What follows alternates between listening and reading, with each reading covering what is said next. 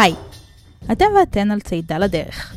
אני יעל מלצר, וזה ההסכת למורי ומורות השלח, וגם לאנשים שסתם רוצים להרחיב את הידע שלהם. בכל פרק נצלול לסיפור חדש, רק איתי, או יחד עם האורחים המתחלפים שלי, שכולם מורים לשלח. נספר את הסיפור שמאחורי הסיפור, ועובדות מגניבות שאפשר לספר בסיורים, בשיעורים, או בסתם שתיקות מביכות בסלון. והפעם, הרבה כבר סופר ודובר על מבצע אנטבה ויוני נתניהו, זיכרונו לברכה. אבל האם אי פעם שמעתם את הסיפור הזה מהצד של הטייסים במטוס? היום מגיע לאולפן שלנו צביקה הרנבו, שהיה טייס במבצע אנטבה. ובין היתר, הוא גם אבא של עידו הרנבו, ממונה שלח במחוז תל אביב.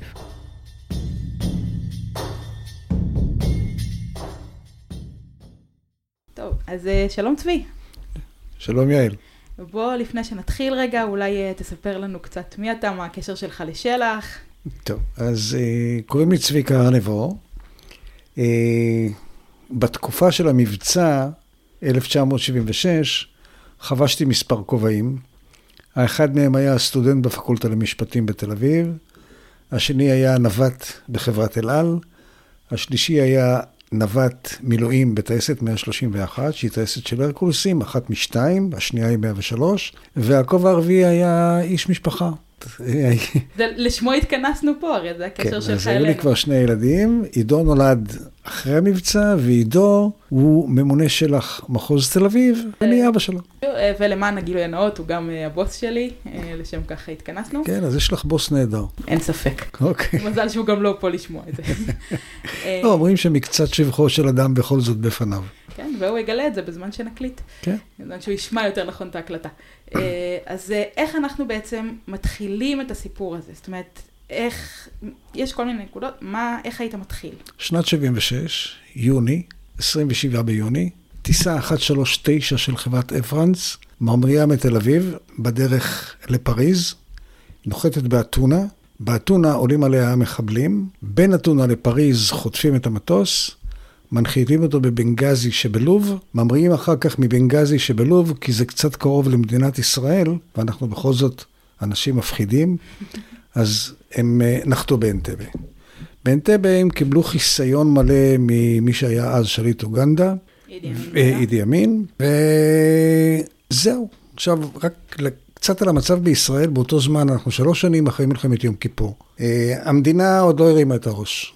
היא במצב מורלי ירוד, המצב הכלכלי לא כך טוב, והחטיפה הזאת, זה בדיוק מה שאנחנו היינו צריכים. בדיוק בשביל להעלות את המורל של המדינה, היינו צריכים את החטיפה הזאת. קצת על אנשים שלצערנו הרב לא נמצאים איתנו היום, והיו מעורבים עמוקות בכל מבצע יונתן, שהבסיס, קראו לו בהתחלה מבצע כדור הרעם, יאן פלמינג, אחר כך החליפו את זה למבצע אנטבה, ואחרי שיוני נהרג במבצע, קוראים למבצע עד היום מבצע יונתן, ובצדק, וזאת הנצחה אדירה.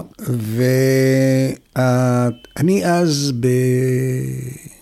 בחברת אל על, חודש יולי, המבחנים באוניברסיטה, ואני מבקש מחברת אל על כל שנה, במהלך הלימודים שלי, חופש בחודש יולי.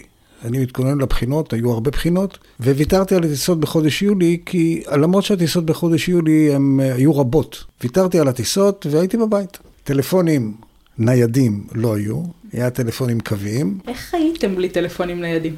Uh, עכשיו, כשאני מסתכל אחורה, אני מצטער שהמציאו את הטלפון הנייד. ממש מצטער. כי, uh, טוב, המתנו אז שלוש או ארבע שנים לטלפון קווי, זה לא היה פשוט לקבל טלפון קווי. ויום uh, חמישי יש לי מבחן, לא חשוב באיזה מקצוע, ממש לא משנה, ואני מקבל טלפון. לפני שאני נוסע למבחן, אני מקבל טלפון, אתה בבית? התשובה הייתה כן, וביקשו ממני להישאר בבית. אמרו לי, תישאר בבית, אל תצא מהבית, טלפון מהטייסת כמובן. ושאלתי אם אני יכול לקפוץ למבחן, יש לי מבחן, שעתיים, אני נוסע, חוזר, עושה את המבחן. צורה הייתה לו למבחן הזה, כי כבר ידעתי מה אנחנו הולכים לעשות. הבנתי, אני הכרתי את הטייסת, זה לא הדבר הראשון שאנחנו יצאנו מחוץ לגבולות המדינה, וניחשתי. מאוד ש- שמחתי שהתקשרו אליי, דרך אגב, כי הבנתי שאני הולך לקחת חלק בדבר הזה. זה כמו סוסים שעומדים לפני תחילת המרוץ, ורק תרים להם את השער, כן. תן להם. מזל שיש מועדי ב' למבחנים במקרה הזה. לא עשיתי מועדי ב', המבחן היה אה, מוצלח. אה, היה מוצלח. כן, המבחן היה. מוצלח, הייתי תלמיד מצוין, באמת, שלא כמנהגי. והרשו לי, וחזרתי הביתה, שאלתי את אשתי אם היה טלפון נוסף או שום דבר, ובשנייה שהיא אמרה לי לא, טאק, הטלפון הת- צלצל, מחר בשתיים תדריך. אוקיי, מחר בשתיים תדריך, מחר בשתיים תדריך. אז רציתי לחזור רק רגע לפני התדריך, כי בתדריך השתתפו חלק מהאנשים שאני הולך להזכיר אותם עכשיו. יצחק רבין היה ראש הממשלה, שמעון פרס היה שר הביטחון, אה, מוטה גור היה רמטכ"ל, בני פלד היה מפקד חיל האוויר. אתם יכולים לשים, כמו שעושים מתמטיקה, את כל השמות האלה בסוגריים, ואחרי הסוגריים לכתוב ז"ל. כי לצערנו הם כבר אינם איתנו. קותי אדם, סגן הרמטכ"ל, גם איננו איתנו. ומי שהיה רמ"ח מבצעים, ראש מחלקת מבצעים בחיל האוויר, אביהו בן נון, עד 120. הוא עדיין איתנו. וכמובן, מי שלא איתנו, ושמו מתנוסס מעל כל המבצע הזה, זה יוני, יוני נתניהו. יום שישי בבוקר, ואני מתעורר, יורד לקנות עיתון, בראשון לציון, פוגש את אחת מהאחיות של החטופות שנמצאות באנטבה, והיא יודעת שאני נווט בחיל האוויר, ואני האורים והתומים בכל מה שצה"ל עושה, ואז היא שואלת אותי, אה, מה יהיה? ואני כבר יודע שאנחנו הולכים לטוס לשם. ואני אומר לה, יהיה טוב, יהיה בסדר. כמו כל התשובות היהודיות, יהיה בסדר. כמה זמן הם בעצם מוחזקים שם לפני שאתם יוצאים? מ-27 ביוני, אנחנו המראנו לאנטבה בשלישי ביולי. וואו, זה המון זמן. הרבה זמן, הרבה זמן. ועוד מעט אני אספר קצת על אה, מה הלך בינתיים במדינה, בין המדינה לבין אוגנדה לבין... אה, ונסעתי לתדריך. אני אעצור רגע כאן. מה שקרה הוא שלחוטפים הייתה, היו דרישות. הם ביקשו שנשחרר את זה ונשחרר את זה ונשחרר את זה, שישבו בבתי הסוהר אצלנו, למשל קוזו אקמוטו, שהיה אחראי לטבח בנמל תעופה בן גוריון, היה פה רוצה שאנחנו נשחרר אותו, ועוד כל מיני אה, אסירים אחרים. המנטליות של הממשלה באותה תקופה הייתה שונה מהמנטליות של היום. המנטליות של הממשלה באותה תקופה הייתה אנחנו לא נושאים ונותנים, ובוודאי אנחנו לא משחררים אנשים שנשפטו כאן ויושבים ומרצים את עונשם. לא משחררים. לא משחררים כדי לא לעודד עוד אה, חטיפות, עוד דרישות, או לא, זאת הייתה משחררים מדיניות, כמדיניות? אדוני, נשפטת, נמצאת אשם, ערערת או לא ערערת, אבל זה לא משנה בכלל. אתה יושב בבית סוהר, אנחנו לא נושאים ונותנים איתכם, אנחנו לא משחררים. זה רבין וזה פרס. זה פשוט אה, מתקשר לנו אה, לפני כמה פרקים מהפרק של רון ארד. אה, וגם שם הייתה סוגיה שהייתה בקשה בהתחלה למתן אה, אסירים, ורבין לא אישר את זה. אה, דיברנו על זה בפרק הרבה, על מה היה קורה אם. אז זה אותה מדיניות בעצם, כן, שחוזרת אבל גם פה. פה, פה אני, אני, אולי אני אקדים קצת טיפה את המאוחר. כשחזרנו הביתה וידענו כבר כמה הקרבנו כדי להביא את החטופים הביתה, אמרתי, ולא רק אני אמרתי, אמרו אנשים אחרים, שאם הממשלה הייתה יודעת את המחיר מראש, היא לא הייתה מהססת כהוא זה. זה היה מחיר שנורא קשה להגיד, אני זה- מוכן זה להקריב. מאוד קשה להגיד את זה. כן, אני, אני מוכן להקריב חיים של אחרים בשביל. אבל אחרי שהחליטו שאוקיי, עושים את זה, התחזית הייתה לכמות נפגעים הרבה יותר גדולה. וואלה. הרבה יותר גדולה. אז מה, יצאנו בזול? אני לא, אני לא רוצה להגיד יצאנו בזה, זה לא... ביידיש אומרים ספסנישט, זה לא מתאים להגיד פה יצאנו כן, בזול. זה זה היה במרכאות כל כמובן. אחד, כל כן. אחד הוא יקר, כמובן. יקר למשפחתו ויקר לאומה, אז אנחנו לא... לא, אבל- אני, אני אגיד לך אבל- למה אני אומרת את זה, כי מתוך, אה, זאת אומרת, אם היה חשיבה על יותר, אז זה שזה קרה ככה, אולי כן, זה אוקיי. לטובה הכוונה. כן, זה אבל ה- יש שיר, אני לא זוכר מי כתב את המילים, אבל יש שיר שאחת השורות בו היא, אין כובשים את ראש הסלע אם אין קבר במורד. זה שיר, לא זוכר את השם שלו, אני חושב שחניתה קוראים לשיר הזה. anyway, נשאו ונתנו כדי למשוך זמן.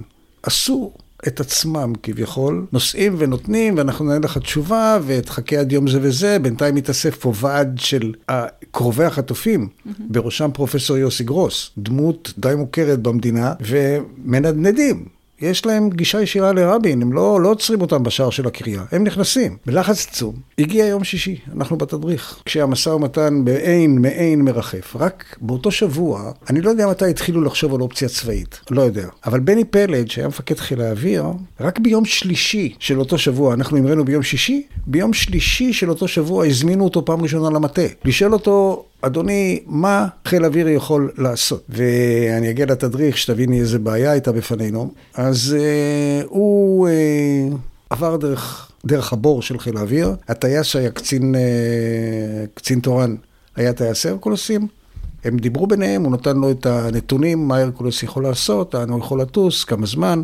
כמה דלק וכל, כמה משקל, והוא עלה עם זה לזה, והוא אמר, כן, חבר'ה, וזה המילים של בני פלד, תנו לי ארבעה הרקולסים ואני אכבוש את אוגנדה. זה מה שהוא אמר. בני היה שחצן, אבל שחצן הכי בצדק שיכול להיות.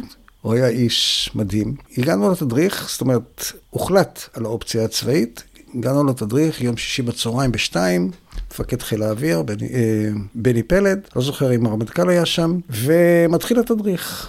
ואנחנו ניצבים בפני שלוש בעיות רציניות מאוד. הבעיה הראשונה הייתה בעיית דלק. אנחנו יכולים להגיע לאוגנדה, אין לנו בעיה. אנחנו יכולים להיות על הקרקע באוגנדה בסביבות שעה. אנחנו יכולים להמריא מאוגנדה עם הדלק שיש לנו. אנחנו לא יכולים לחזור הביתה עם הדלק שיש לנו. פה חשדתי. כן, ופה, כן, זה לא אוטו, נגמר לך דלק, את עומדת בצד. אווירון נגמר לך דלק, את נופלת. ואז היו כמה אפשרויות. אחת האפשרויות הייתה שהיא התממשה בסוף. זה לנחות בקניה לתדלק ולחזור הביתה בניירובי. אפשרות הייתה גם לשאוב מהמיכלי דלק שנמצאים מתחת לשדה תעופה אנטבה, כמו בכל שדה תעופה אחר, אבל הייתה לנו בעיה של צינורות שלא מתחברים. פחדנו מזה, והבעיה, האפשרות השלישית הייתה לגנוב אווירון. היינו שם צוותים, מילואימניקים של הטייסת, שהם אנשי צוות אוויר באל על. גם אני הייתי באל על. היו flight engineers, מהנדסי טייס של אל על, שהיו מילואימניקים של הטייסת. היו טייסים של אל על, במטוס שלי לפחות אחד. אז אה, לפוצץ את האווירונים שלנו, לקחת איזה סבנה או whatever, TWA, ולחזור הביתה באווירון, בבואינג, כולם ידעו להטיס בואינג, זה היה בסדר גמור. לא התממש בסוף, אני אקדים את המוקדם, את המאוחר, כמו שאני תמיד עושה, ואני לא רוצה להשאיר אתכם במתח. אנחנו נחתנו בניירובי, תדלקנו בניירובי, למרות ששתי המדינות יש להם גבול משותף. מבחינה פוליטית זה לא היה פשוט, הקנייתים נתנו. לא יודע מי פעל מאחורי הקלעים, מה אמר, מה עשה, כמה שילם, אין לי מושג. ואז זאת הייתה בעיית הדלק. בעיית המשקל. בעיית משקל זה בעיה שבימי שלום, במרכאות, לא מתמודדים איתה. למטוס יש משקל המראה מרבי, שזה קודש. לא, מר... לא ממריאים גרם מעבר למשקל המראה המרבי, זה תלוי במסלול, המסלול כן רטוב, המסלול לא רטוב, לא משנה. אז בגלל זה, זה מחייבים אותי על uh, מזוודה אקסטרה? לא, בגלל זה לא מחייבים אותך על מזוודה אקסטרה, אבל בגלל זה אה, לוקחים אה, משקל, הלוא אי אפשר למד... לשקול כל אדם שעולה לאווירון, ואי אפשר אה, לשקול כל מזוודה שעולה לאווירון, למרות שהם שוקלים אותה וזה נכנס למחשב, פעם זה לא היה. אז יש משקל מסוים של נוסע. נוסע הוא איקס משקל, לא חשוב אם הוא רזה, אם הוא לא רזה, הוא איקס משקל, וזה, אוקיי, עכשיו... אנחנו הבנו מהסיירת שהם צריכים ציוד לקחת איתם. זה ג'יפים ומרצדס שחורה, שעוד מעט אני אקדיש לו כמה מילים, אקדיש לה, לליידי, כמה מילים, ואנחנו עושים אחד ועוד אחד ועוד אחד ועוד אחד, ויוצא לנו משקל המראה של בערך שניים וחצי טון מעל משקל המראה המרבי.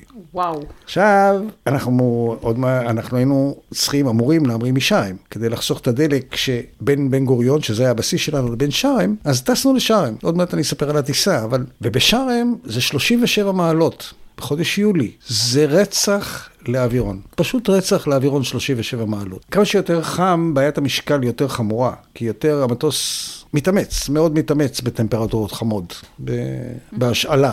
לעומת, ב, לעומת בן אדם. ואת ה, הבעיה הזאת לא יכולנו לפתור. זאת אומרת, זה מה שהם היו צריכים. הם היו צריכים את מה שהם חשבו שהם צריכים, לא מורידים מזה גרם. לא נשק, לא כדור, לא קסדה, לא כלום. ולמה לא להביא עוד מטוס, נגיד? היינו ארבעה, היינו ארבעה מטוסים. מטוס מספר 2, אנחנו היינו מטוס מספר 1. Mm-hmm. מטוס מספר 2 עם אותה בעיה, עם אותה בעיה. מטוס מספר 3 ו-4 היו אה, בסדר, אחד מהם היה ריק כדי להחזיר את החטופים הביתה, ואחד היה עם היחידה ללוחמה בטרור, ומשאבת דלק, והג'יפ של המפקד של הטנדר, אולי, של היחידה ללוחמה בטרור. ואי אפשר היה בעצם להעביר למטוס הריק, כי הוא היה צריך להחזיר איתו נוסעים, נכון? בוודאי.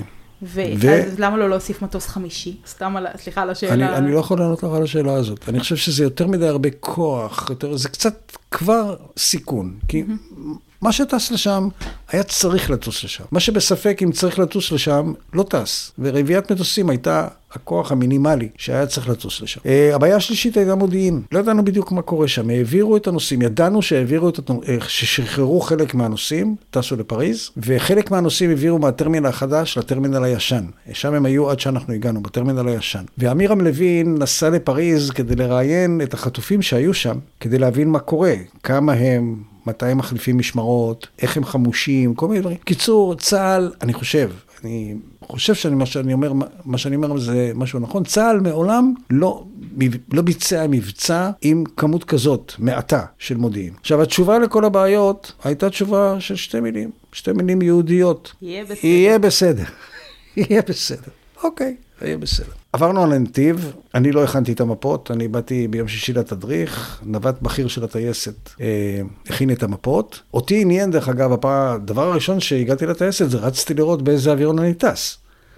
כי uh, לטוס במספר 2, 3 ו-4 זה מרגש, אבל זה לא מרגש כמו להיות הנווט שהוביל את המבצע. שאני לא אגיד על פיו יישק דבר, אבל בואי נגיד שהוא היה ה-Waze של המבצע הזה. אז, ראיתי שהשם שלי מופיע בראש שלושת הנווטים ש... Uh, טסים במטוס הראשון, ואני חושב שחייכתי. זאת אומרת, היה לי טוב. זהו, גמרנו את התדריך, ו... הייתה הצעה של מישהו מהאנשים שם, אני לא זוכר אפילו מי, שאנחנו נישן בבסיס. למה לישון בבסיס? כי אם אנחנו נחזור הביתה, אז אנחנו נעשה אספת דיירים, וכל אחד יודיע לדיירים בבניין שלו, מה אנחנו עושים מחר, לאן אנחנו טסים וכולי. מזה היה חשש שמא אנחנו לא נשמור ולא נסחור את פינו. זה היה כמובן אה, הצעה מגונה.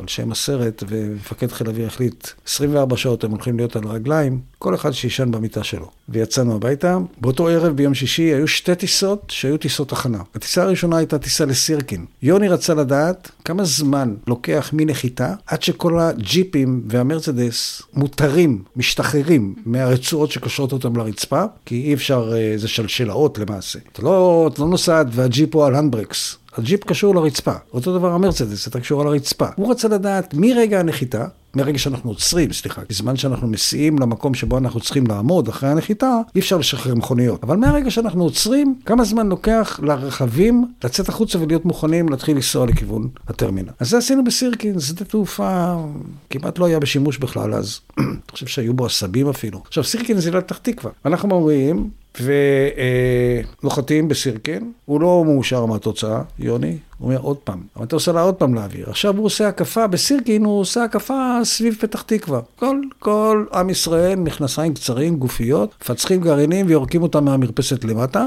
סוף סוף יש להם אטרקציה בפתח תקווה. ופתאום עובר הרקולס יום שישי בערב, ואנחנו יודעים שיש חטופים שלנו באנטבה, וכל שמירת הסודיות שחשבנו עליה, העמדנו אותה על קצה קצהו של סערה, מי ידבר, מי יפתח את הפה ומי לא יפתח את הפה, אבל לא הייתה ברירה. זה מה שעשינו. מטוס שני יצא לשארם.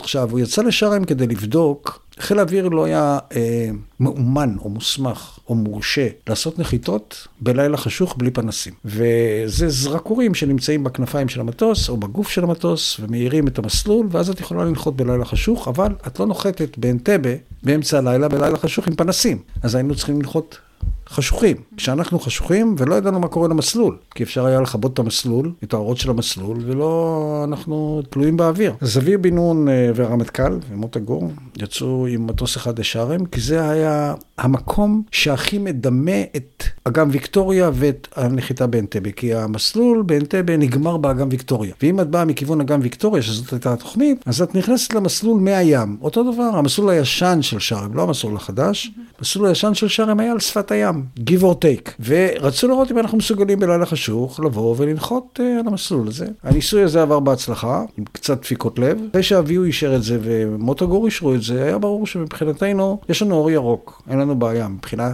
הפיקוד הצבאי. לא הפיקוד המדיני. הפיקוד המדיני עוד לא אישר. לא ידענו אם אנחנו נטוס או לא נטוס, ואז מגיע יום שבת בבוקר, ואנחנו, אה, כל אחד מביתו יוצא לכיוון הטייסת, מגיע הטנדר של הטייסת לקחת אותנו, ולמרבית הפלא עוצרת שם מונית שאמורה לקחת אותי לטוס למונטריאול. למונטריאול? כן. באל על, מונית של אל על, לא הודיעו להם שאני אה, לא, לא אהיה על הטיסה הזאת, הייתי מתוכנן לטוס למונטריאול, הגיע מונית עם הקברניט של הטיסה שהוא גר ברחובות, שמעון הלר, והוא מסתכל עליי, אני למטה. במקרה זה יצא באותו זמן, אני עם מכנסיים קצרים כמובן, עם גופייה, יולים, נעליים, סנדלים, וכל הציוד טיסה שלי בטייסת, בארון, בארון שלי בטייסת. הוא שואל אותי מה, אז אני אומר לו, שמעון, לקחתי אותו הצידה, שאף אחד לא ישמע. אמרת לו, אני לא מצטרף לטיסה הזאת, יביאו לך נווט אחר לטיסה הזאת, ותקשיב לחדשות. שמעתי. אוקיי, הוא נסע, אני חושב שהוא הבין, הוא היה טייס בחיל האוויר גם, והגיע הטנדר של הטייסת, אני נוסע לטייסת, מתלבשים. התוכנית הייתה כזאת, וכאן אנחנו מגיעים לאחת הליבות של הטיסה הזאת. אנחנו ממריאים ארבעה מטוסים משארם, מתודלקים עד הסוף, עד שהדלק נוזל מהמכלים. אה, נכנסים לים סוף, טסים בגובה של 4,000 רגל, שזה בערך קילומטר וקצת.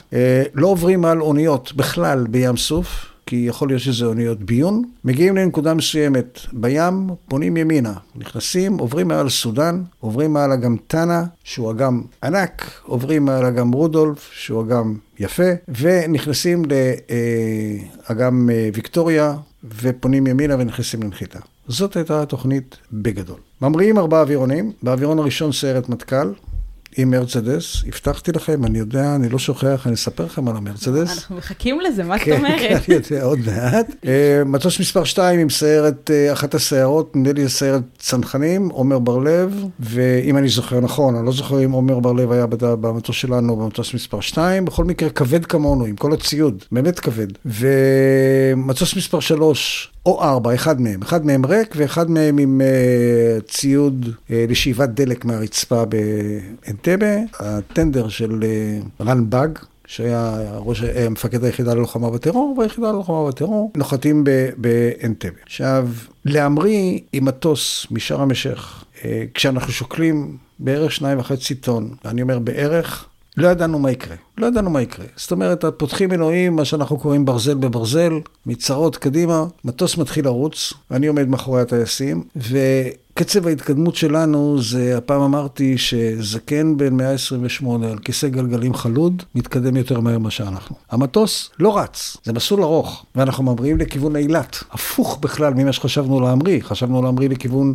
המיצרים, ולפנות שמאלה לתוך ים סוף. ואנחנו חייבים להמריא עם הפנים לאילת, כי הרוח היא רוח צפונית, ומטוס ממריא מול הרוח. אלה הכללים מאז האחים רייט, 1902 או 3. אנחנו רצים, ורצים, ורצים, וככל שאנחנו מתקדמים לכיוון סוף מסלול, אז הלב שלי עושה דרכו כלפי מטה, בקצב הולך ומתגבר. וב-200 מטר האחרונים של המסלול ניתקנו, וניתקנו עם מהירות קצת נמוכה ממה שאנחנו רגילים, וקצת קצת נמוכ, מדי נמוכה כדי לתמרן את המטוס בדרך שהמטוס הזה יכול לתמרן. ובמקום אה, להמריא לכיוון המצרים, מצאנו את עצמנו פונים ימינה, לכיוון מזרח, ועושים קשת יפהפייה מעל ערב הסעודית, ואנחנו לא יודעים מי למטה, אנחנו לא יודעים מי מסתכל, ואנחנו לא יודעים מי מספר, ואנחנו לא יודעים מי מתקשר, ואנחנו לא יודעים מי נבהל. אין לנו מושג, אנחנו לא מסתכלים כלפי מטה, כי גם זה מדבר, אם יש שם איזה קסדה של צופה מסוים, אנחנו לא נראה אותה. איפה הלב שלך בשלב הזה? יש מה? איפה הלב שלך בשלב אה, הזה? אמור לטפס, ברגע שהמראנו זהו. למרות שאנחנו מעל מדינת אויב. לא, לא, זה לא פעם ראשונה. אבל, אבל uh, צריך לומר, שאלו אותי פעם באחת הראיונות שראיינו אותי, שאלו אותי אם פחדנו. ואמרתי ש...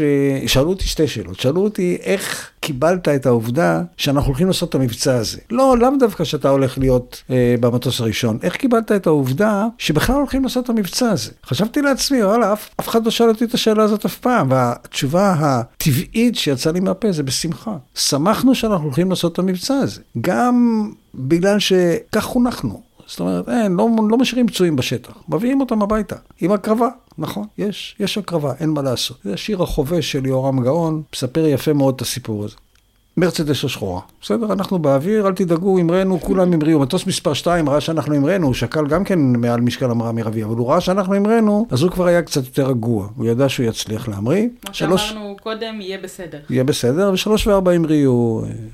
רגיל לגמרי. החבר'ה של הסיירת, יוני, חשבו שאם השיירה לכיוון הטרמינל, שיירה של הג'יפים עם הלוחמים, תובל על ידי אוטו שהוא אוטו שרד, אוטו שחור עם דגלים של שמחת תורה, תפוחים ונרות, אז לא יעצרו אותם. זאת אומרת, יקבלו פרום, ואם בכל זאת אולי יהססו. זה לא יורים מיד במרצדס שהוא צבוע שחור, ועם דגלים, או אני לא יודע מה שמו שם למרצדס הזה, אם היו בכלל דגלים, אבל אוטו שחור, מרצדס שחורה, אוטו מכובד. אבל הזמן קצר והמלאכה מרובה ואין מרצדס שחורה. כל נהגי המוניות בתל אביב, פתח תקווה, רעננה, ירושלים וכולי, לא היו מוכנים לתת את המרצדס שלהם. בסוף מצאו איזה מרצדס חבוטה לבנה. צריך לצבוע אותה. אז פתחו איזה חנות של טמבור או משהו כזה, לקחו צבע שחור, לקחו מברשות, וצבעו את המרצדס. אשכרה. בצבע שחור, אשכרה. זאת, אה, זה, זאת האגדה. אני, פייר, לעולם לא וידאתי אם הסיפור הזה נכון, אבל הוא כל כך יפה, אז למה לא לספר אותו? כן, סיפור נהדר. אני חושב שהוא נכון, דרך אגב. אתה יודע איך אומרים אצלנו בשאלה, אל תהרוס סיפור טוב עם עובדות. נכון, בבקשה, זה בדיוק ככה. אני, אני מאמץ לעצמי את המשפט הזה בדיוק. אני גם עורך דין היום, אז אני אסור לי להרוס סיפור טוב עם עובדות. בדיוק. אוקיי, קניתי. שלך במתנה. אז... זהו, נכנסנו למפרץ, עדיין אין לנו אישור של הממשלה. עכשיו, מעלינו טס בואינג. עם קוטי אדם. הבואינג הזה היה מעין האנטנה שלנו למטה של חיל האוויר. אם בגובה הנמוך שטסנו, עוד מעט אני אסביר גם למה, לא היו קולטים אותנו במטה, אנחנו היינו מדברים עם הבואינג, הבואינג היה מאוד גבוה, הוא קלט את מה שאנחנו אומרים, והוא דיווח למטה בדיוק מה שאנחנו צריכים לדווח, ובדרך היו נקודות ביקורת. זאת אומרת, המטה רצה לדעת את קצב ההתקדמות שלנו. לא תמיד קצב ההתקדמות הוא קצב ההתקדמות המתוכנן. יש רוח, מהירות, יש דברים שמשפיעים על קצב ההתקדמות. רצה לדעת קצב, אז קבענו נקודות בדרך וקראנו להם בשמות של מכוניות. שברולט, אה, ביואיק, ווטאבר, אני לא זוכר. אבל חוץ מהמילים האלה, שאני דיווחתי ברדיו, כי הרדיו היה אצלי, אה, הייתה דממת אלחוט מוחלטת. אף אחד לא מדבר עם השני מילה אחת. לא חשוב איפה מגרד לו, אלא אם כן אני, מטוס מספר 1, טועה ביותר מעשרה קילומטר. אם אני נמצא עשרה קילומטר ימינה או שמאלה מהנתיב, מותר למספר 2, 3 או 4, ווטאבר, מי שמגלה את זה ראשון, מותר לו לפתוח את הפה ולהגיד את זה בצורה הכי תמציתית שיכולה להיות. 10 משמאל, 10 מימין, 12 משמאל, כל מספר שהוא. זו הייתה הרשות היחידה אה, אה, לשבור את דומת האלחוט. ואנחנו אה, מתחילים את החצייה של ים סוף, דרום-מזרח. כל ההוראה הזאת שלא לעבור מעל אוניות. התגלתה כבדיחה אחת גדולה. למה כבדיחה? כי במפרץ היו בסביבות 380 אלף אוניות. זה היה פשוט מוצא, לא הייתה ברירה. אנחנו לא... ניסינו לסטות מהנתיב, ללכת ימינה, ללכת שמאלה, אבל בסוף ויתרנו. אמרנו, או שאלוהים איתנו וזה יצליח, או שהאוניות האלה מתחילות להיות, לפתוח את הפה ולהתחיל לצפצף. הגענו לנקודה שבה אנחנו צריכים לפנות ימינה, עד הנקודה שאנחנו צריכים לפנות ימינה, בערך, אני לא יכול להעריך, אבל בערך חצי שעה או שעה קודם, קיבלנו את האישור לביצוע. אנחנו המראנו בלי אישור לביצוע. והמראנו בלי אישור לביצוע כי הזמן היה אה, מאוד קרדינלי. היינו צריכים להמריא בצורה כזאת שנספיק להיות באנטבה, שנעשה מה שצריך להיות, נעשה, הסיירת, צנחנים, גולני, דרך אגב, אה, היו גם כן, כמובן, אה, ב, ב, יספיקו לעשות מה שצריך באנטבה, נמריא מאנטבה, ננחת בניירובי, נתדלק בניירובי, והיינו צריכים לחזור הביתה בחושך. למה בחושך? כי אנחנו טסים בין, במפרץ סואץ, שטסים צפונה או דרומה, זה לא משנה, את נמצאת כל הזמן בין אה, אה, ארצות, אה, ארצות אויב. זה סודאן, זה ערב הסעודית, זה אה, מצרים, זה 76. עוד אין לנו שלום עם מצרים. וזאת הייתה התוכנית, לחזור בחושך הביתה. זאת אומרת, שארם זו הייתה הנקודה הקובעת, תהיו בשארם בחושך. אם תזרח השמש, שאתם נמצאים בדהב, זה בסדר. אבל בשארם תהיו בחושך. ואז היינו צריכים להוריד בארבע. בארבע אחר הצהריים, שבע שעות טיסה לאנטבה, שעה על הקרקע זה שמונה שעות, שעה ניירובי, תדלוק ועוד משהו כזה, תעשו את החשבון, כל אחד יכול לקבל ממני רמזים אם הוא יתקשר אליי. קיצור, היינו צריכים להוריד... לפרסם את הטלפון שלך.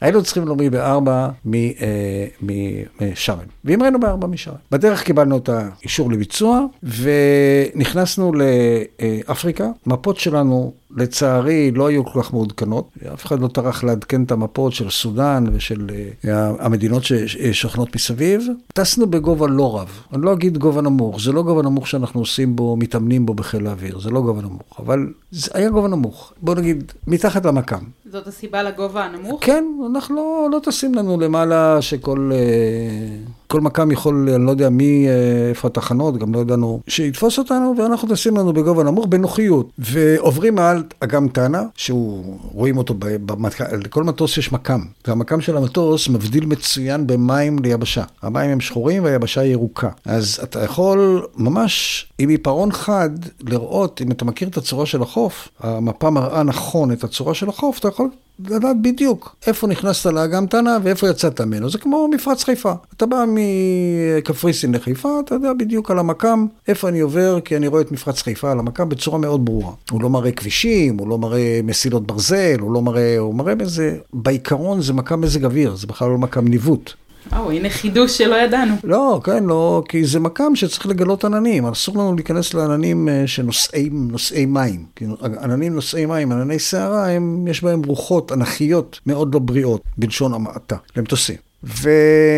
וחצינו את אגם תנא בזמן, חצינו אותו במקום, יצאנו מאגם תנא בזמן, יצאנו במקום, ואז הנקודה הבאה, אה, הבטוחה, הגדולה, שבה אני יכול לקבוע אם אני באמת על הנתיב ואני באמת בזמן, זה אגם רודולף. אגם רודולף הוא אגם ארוך, בעיניים שלי, יכול להיות שמישהו יראה את זה אחרת, בעיניים שלי הוא דומה קצת לאיטליה. אתה מתחיל לאבד לאט לאט את הביטחון.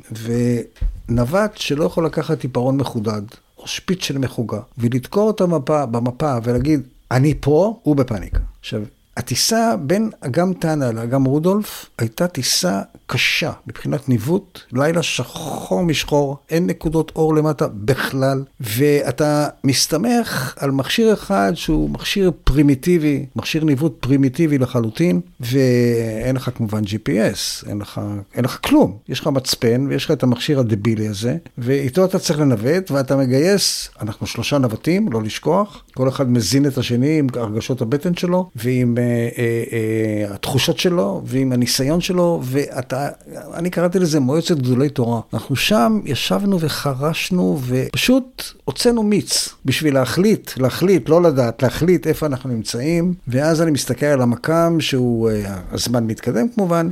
כמה זמן זה בעצם מאגם אחד לאגם השני? אני לא זוכר, אני חושב ששלוש שעות, אני ממש לא זוכר. שלוש שעות קשות היו, שלוש שעות שאם יש לי שערות לבנות עכשיו, חלק מהן זה משם. אני מסתכל על השעון, לפי המהירות שלנו, אנחנו צריכים להיות, אה, זוכר את הנוסחאות? מהירות זמן דרך? אז לפי המהירות אנחנו כבר צריכים לראות את uh, אגם רודולף. עכשיו, אני טסתי עם אל על, טסתי, היו לי כבר איזה 100 או 120 טיסות לאפריקה באותה תקופה. ואת אגם רודולף ראיתי מקיבינימט, הוא מצטייר יפה גם על המקם של אל על. ואני מסתכל על השעון ואני לא רואה את אגם רודולף, והפאניקה גדלה, הלב שלי שעלה כבר למעלה, הוא עוד פעם, המולך מסולם יעקב, עולה ויורד, עולה ויורד. שכחתי שאנחנו בגובה נמוך. באל על טסים בגובה של עשרה קילומטר, 11 קילומטר, אז רואים את האגם מרחוק. פה טסנו נמוך, וההרים הסתירו לנו את האגם. הקרניים של המקם פגעו בהרים במקום לפגוע ב... ב, ב, ב הסתירו לנו את האגם, לא את המקם. ואז אגם רודולף נמצא בקצת יותר נמוך מההרים שמקיפים אותו, ואז נפלנו לתוך העמק של אגם רודולף, וכל האגם על המקם מצטייר במלוא הדרו. אנחנו מגיעים בדיוק בנקודה שהיינו צריכים להגיע, ובדיוק בזמן שהיינו צריכים להגיע, אמרתי לעצמי שני דברים. אחד, הבואינג שלמעלה הוא לא היחידי שלמעלה. יש עוד מישהו למעלה. והדבר השני זה, אה, אם כך הגענו, אחרי טיסה, לא רוצה להגיד את המילה, כל כך קשה, ונגענו במקום, הגענו במקום והגענו בזמן, אין מי שיקח לנו את המבצע הזה, זהו. זה, אנחנו על סוס דוהר, מה שאומרים.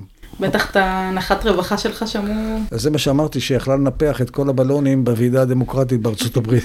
זהו, ומשם הדרך הייתה כבר... אה... איזי, כמו שאומרים, אגם ויקטוריה אי אפשר לפקשש אותו. ולמרבית הפלא, אנחנו מגיעים לאגם ויקטוריה, ואנחנו פונים ימינה, הגענו לכיוון דרום, אנחנו צריכים לנחות לכיוון צפון, צריכים לעשות מעין פניית פרסה, כשהתוכנית היא שאנחנו נוחתים לבד. רק מטוס מספר 1 נוחת. מטוסים 2, 3 ו-4 נכנסים למעגל המתנה מעל אגם ויקטוריה. מעגל ההמתנה הזה הוא 7 דקות. זאת אומרת, אנחנו היינו צריכים לנחות ב-11, אנחנו איחרנו, אנחנו נחתנו ב-11 ו-17 שניות. ומטוס מספר 2 היה צריך לנחות ב-11 ו-7 דקות. מטוס מספר 3, 11 ו-8 דקות, מטוס מספר 4, 11 ו-9 דקות. דקה בין אחד לשני. המאזינים שלנו בטח אומרים, בסדר, 17 שניות, לא... מה זה, 17 שניות? לא, לא טירוף, לא נורא. זה לא, זה לא, זה... אנחנו מתקרבים למסלול, זאת אומרת, רואים כבר את המסלול מרחוק. כל מכשירי הרדיו של השדה עובדים. לא ידענו, לא ידענו אם מחכים לנו. ואז אנחנו, המטרה הכי קלה לאור כל הפנסים האלה, או לא מחכים לנו ולא יודעים עלינו בכלל. וזה הכי טוב שיכול להיות. אבל אנחנו מתקדמים לכיוון נחיתה, מורידים גלגלים, נוגעים במסלול, שקט מופתי. מגיעים למהירות נמוכה מאוד, צנחנים קופצים, הסיירת קופצים מהדלתות של הצנחנים כדי לשים פנסים ליד הפנסים של המסלול, שאם יכבו בסוף את המסלול, שיהיו לפחות פנסים שלנו. 800 מטר, דורון אלמוג היה אחד מהם, ושמו לו, שמו את הפנסים, התקדמנו, הנקודה שלנו שבה היינו צריכים לעצור, מצאנו אותה בקלות, עצרנו, הרמפה יורדת, הג'יפים יוצאים החוצה. עם המרצדס. והמגדל פיקוח לא פונה אליכם, כלום? המגדל פיקוח, אני חושב שהם יצאו לחופשה. שום דבר, שום שאלה, שום דיבור, שום כלום. ומטוסים 2, 3 ו-4 מעל אגם ויקטוריה נכנסים לסערת חייהם. עננים מגובה אפס עד גובה קיבינימט, ענני סערה. ואז נתי דביר, שגם לא איתנו כבר, ילד יקר, הוא הוביל עכשיו הוא מוביל את המבנה, הוא היה מספר 2, היה גם מפקד טייסת, הוא מוביל את המבנה, כי אנחנו נחת, נחתנו, המוביל המקורי נחת, ואז הוא מוביל את השלישייה, ואז אין לו ברירה, הוא חייב לשבור את דממת האלחוט. הוא חייב שמספר 3 הוא מספר 2.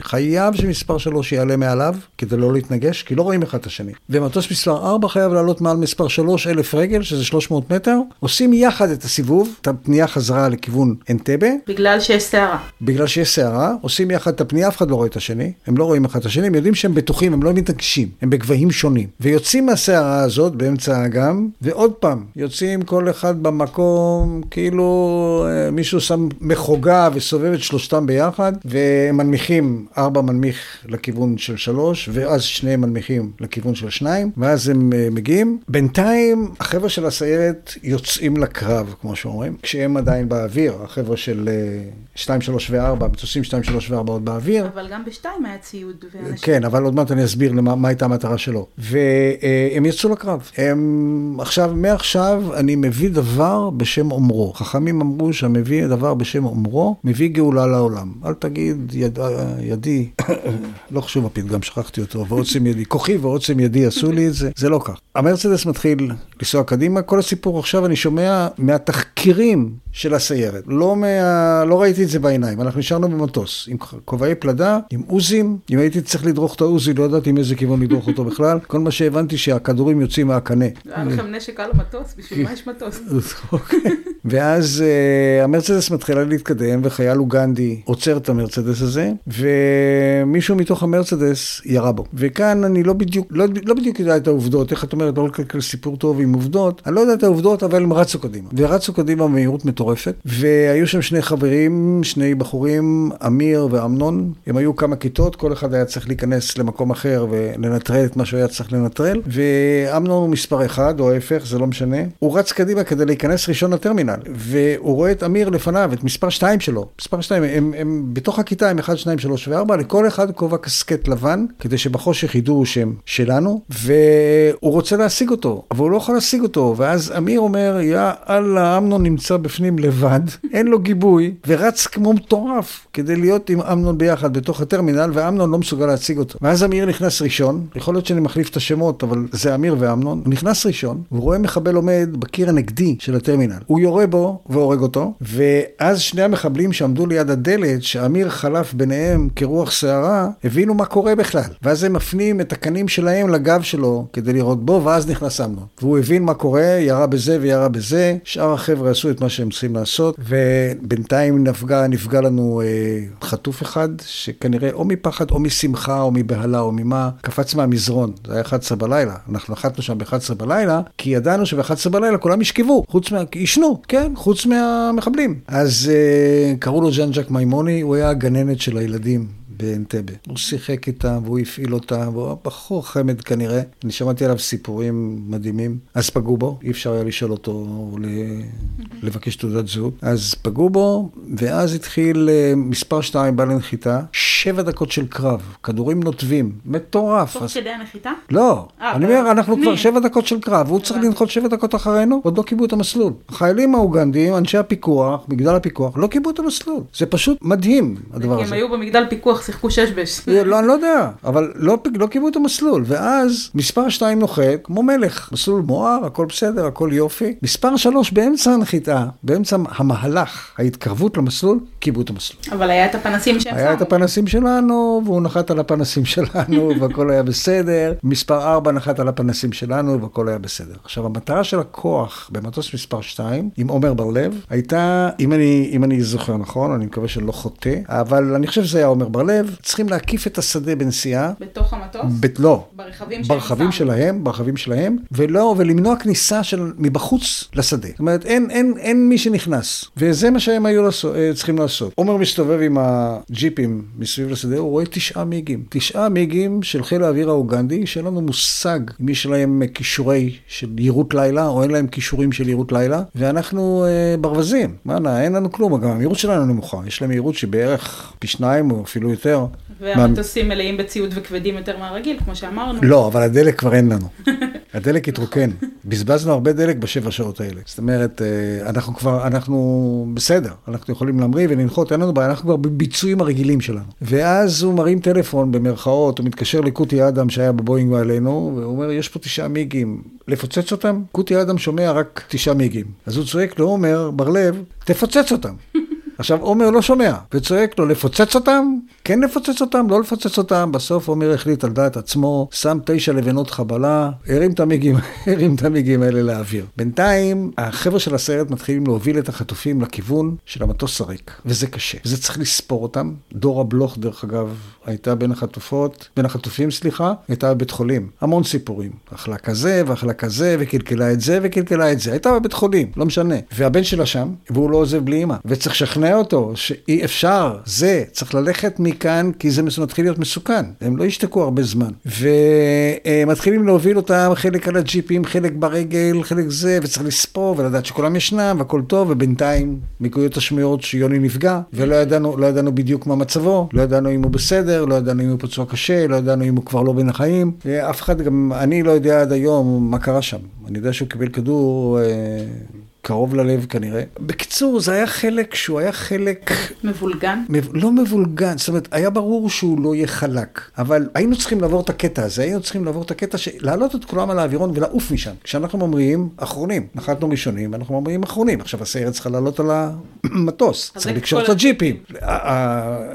הסיירת של הצנחנים על המטוס, לחזק את כל הג'יפים שלהם. קיצור, סיפור. ולספור את כל החטופים. ולספור את החטופים. וכל מורה לשלח יודע, לספור ילדים על האוטובוס הסיוט הכי גדול בעולם. בבקשה.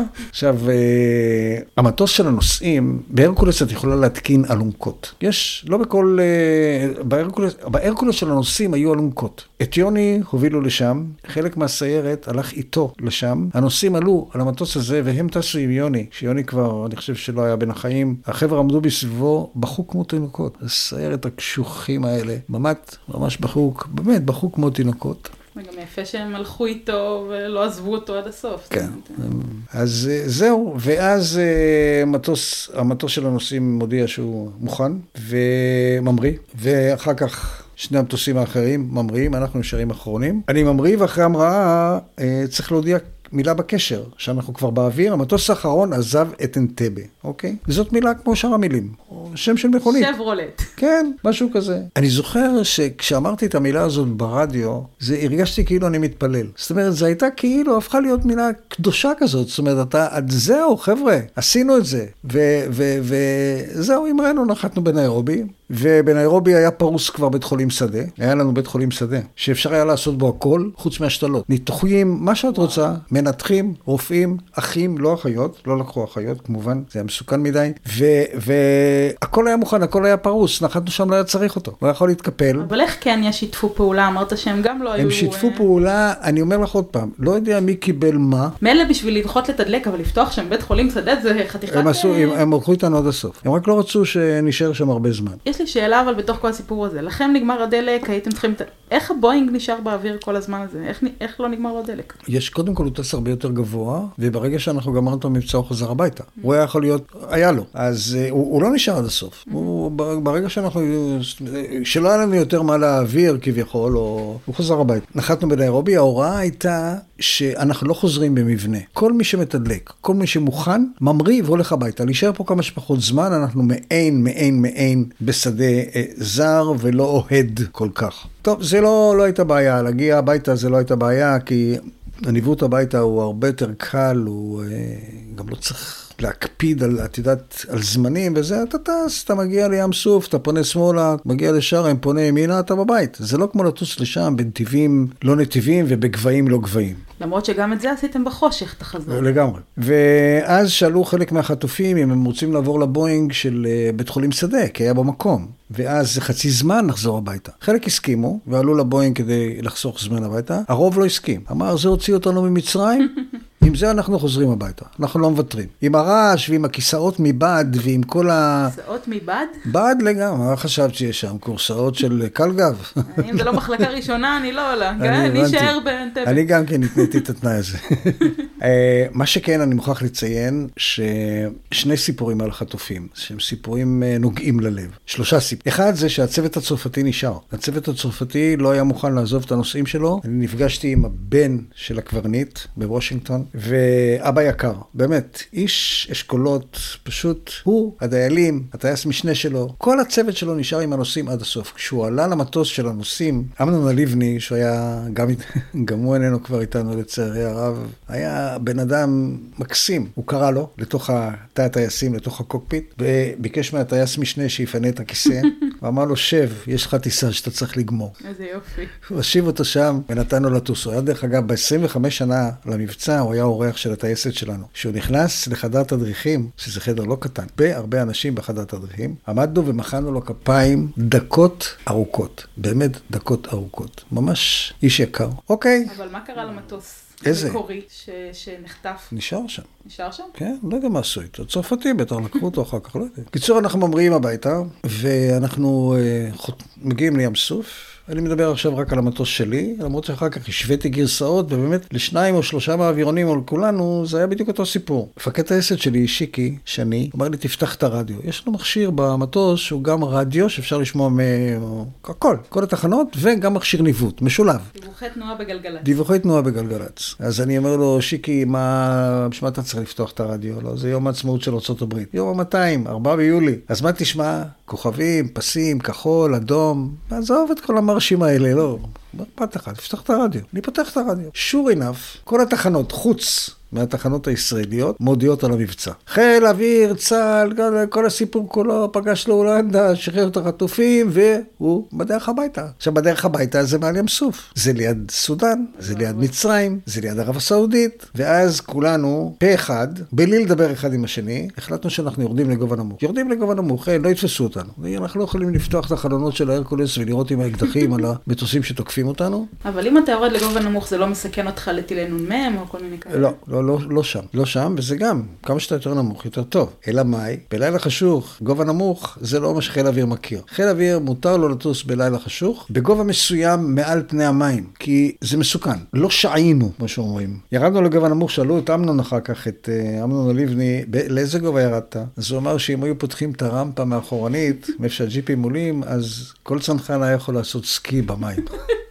זה מה שהוא אמר. זהו, ואז אה, אנחנו נחתנו בתל נוף, ומפקד הבסיס היה רן פקר, ורן פקר ידוע היה, הוא גם לא איתנו, היה ידוע באהבתו לחייליו, באמת, הוא היה מפקד אה, מאוד אהוב, ולא היה לנו, אה, לא היו קווי טלפון, זאת אומרת, אם היית רוצה לצלצל באותה תקופה מהטלפון של הטייסת, למשל, הביתה, אז היית צריכה לעבור דרך המרכזייה, ואז המרכזנית הייתה שואלת אותך, מה הדרגה שלך? אז לא מספרים, לא מקלקלים סיפור טוב עם עובדות, נכון? אז אתה אלוף משנה. ומה שמך?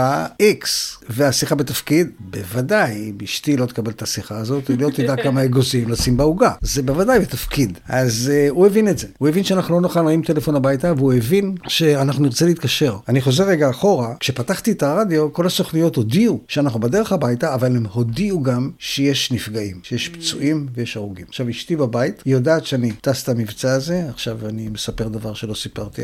הייתי חייב לספר לה. איזה מזל שאף אחד לא שומע. כן, אה, לא, היו נסיבות שהייתי חייב לספר לה לאן אני נוסע, נסיבות אישיות. ואמרתי לעצמי, וואו, וואו, וואו, היא שם, היא בטח לא ישנה, מה שבאמת, היא לא ישנה, והיא צמודה לרדיו. זה כמו הסוחרים בשוק מחנה יהודה, כשהיו טרנזיסטורים כאלה, אז כשהיה המבצע הזה, הם שמו את הטרנזיסטור ליד האוזן ושמו פלסטר מסביב שיחזיק להם את הטרנזיסטור כדי שהם יוכלו למכור את הירקות.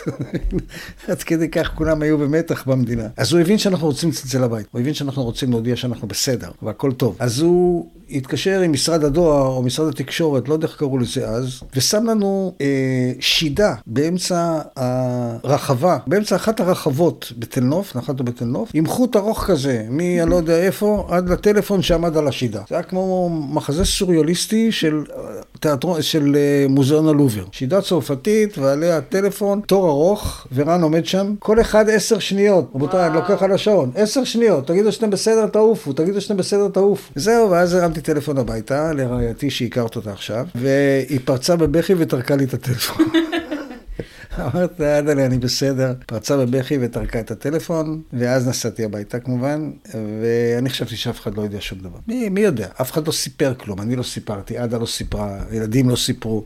הם לא היו בבית כשהגעתי הביתה, הם הלכו, היו במכולת. גם טל וגם צחי, שגם הוא לא איתנו כבר, היום היום הולדת שלו. הבית היה מלא פרחים. יער של פרחים, אי אפשר היה להיכנס הביתה. צעד אחד, את דורכת על בצל של נרקיס, וצעד כזה, אז פשוט לא להאמין. הייתי מת 24 שעות. ובערב, רגע, אז זהו, הילדים חוזרים מהמכולת, טל בת ארבע, צחי בן שמונה, כל אחד בגלל הגובה השונה שלהם, אז הסל היה באלכסון כמובן, כי כל אחד מחזיק ידית אחרת. העיפו את הסל באוויר, כל הביצים שבו נשברו.